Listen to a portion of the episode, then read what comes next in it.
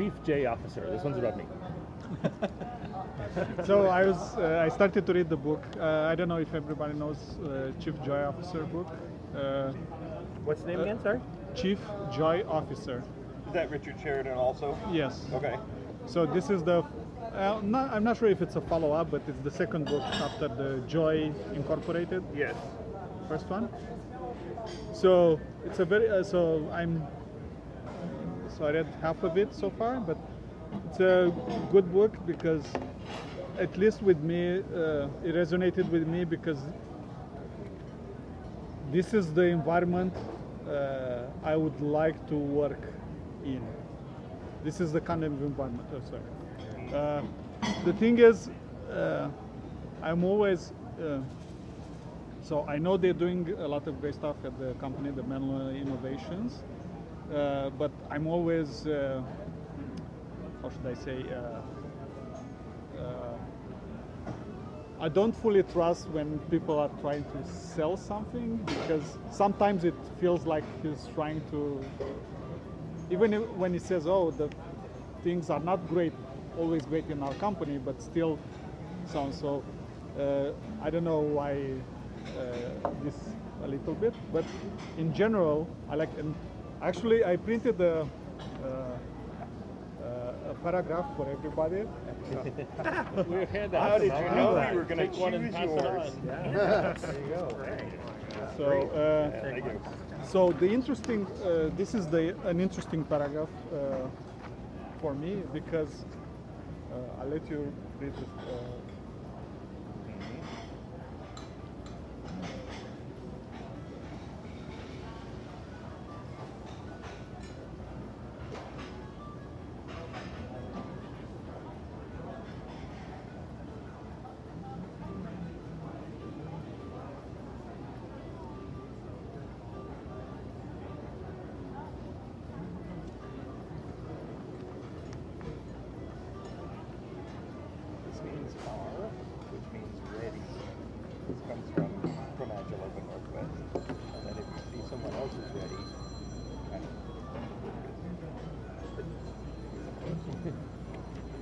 So what, what I want to say about this is interesting because so they, they started with the culture first and all the other things you know follow like Yes.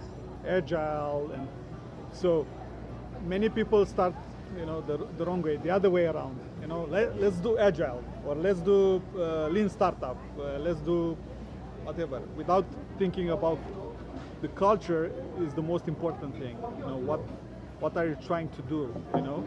And then if you're and like they they are a flat organization again.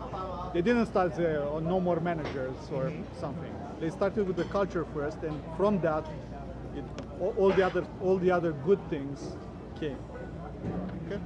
That's it. Yeah, I just like. Uh, it sounds like one of the fundamental tenets of something like this is just believing in your people, right? So you start from the premise that everybody wants to contribute, everybody wants to do the best they can, everybody is striving for that. So when there's a problem, you don't come from the place of, you know, this kind of finger pointing thing, which really kind of spreads it. It's like a little disease that goes around. You know? So I, I think that's, to me, that sounds like a fundamental underlying principle. Uh, so I have a turning reaction whenever this kind of thing shows up. So, what is the current this whatever this book's company state, and do they still have this culture? And what is their Glassdoor review looks like? Are they actually happy as the book says, and do they actually keep up with it? And That- you know, that's a- like That goes back to your question. Yeah, that's that's a very valid concern, and Yeah. uh, I mean it could. Uh, but from what I've heard, they're doing great things. This is what I've learned from other channels. okay. So, but of course, you always it's good to be, you know, when people are trying to sell you something. you Yeah, know, especially when like uh, we're gonna do culture. So what is the culture thing you started? You started with the CEO and you have a deep conversation with CEO. We want to do culture, or like what's the next step? And then like you have like actual you want to do culture. And you have a meeting every month. So we're gonna do culture, and down the ground you're gonna send a handout like that. Like uh, so, you what terms of problems, kind of to add on, you mentioned you know the culture of blaming. Um, I think the only thing worse than a culture of blaming is actually a culture of denial and silence, which I think in some cases becomes the more politically correct and easily acceptable thing for a company to fall into. I Go just ahead. had a question. How many people have read Joy Incorporated? Okay. The, the previous so, book. so Joy Incorporated was his first book that talks about basically how how the company came about. I haven't Okay. I haven't read this, but but but it was sort of top down. It- It's not. It wasn't necessarily prescribed in the sense of here's what you're going to do, but he is the as the was he the CEO or was he the uh, uh, somehow he, he basically um, he basically said we're going to create a company where you want to get up in the mo- on Monday morning and go yes I got to go to work. Right? We want to build a company around joy and if we're, we're going to allow the company to exist in a way of like if, something if somebody wants to try something and we go would that would that help create joy? Yeah okay let's try it. You know and, and whether it's animals in the office or you bring in your kids or you know um, uh, every people want a pair or, or anything like that you know it, it, that's that's where Know where it come from. it comes from when he gets here and and, and um, it's it's it's quite an amazing book but I think the, the question kind of goes back to sort of yours of like does it have to be top down? Does it have to you know uh, so often we talk about agile transformations and all that sort of thing and does and, and moving to XP or moving to code quality or whatever any of these does it have to be sort of from the beginning top down or can it happen? And I don't know I, I was going to ask if, if he addresses that at all if he talks about that at all in here but Culture defines everything.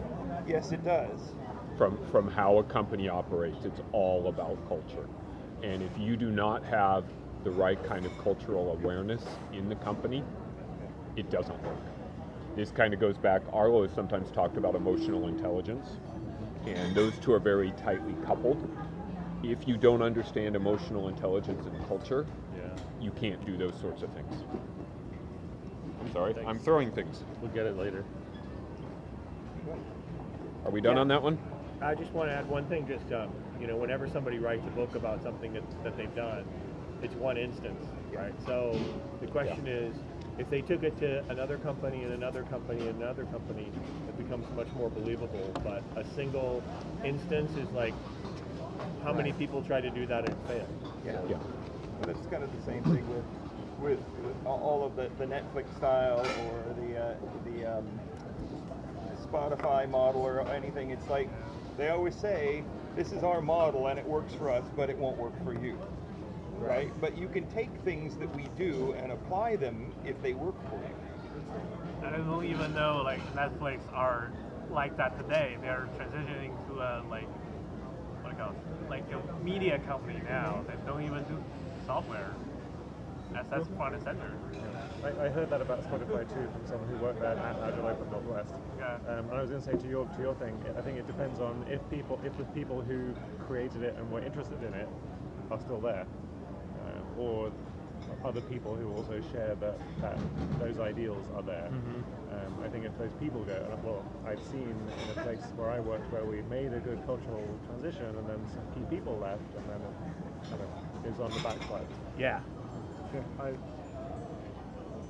okay, that's it. Thank you.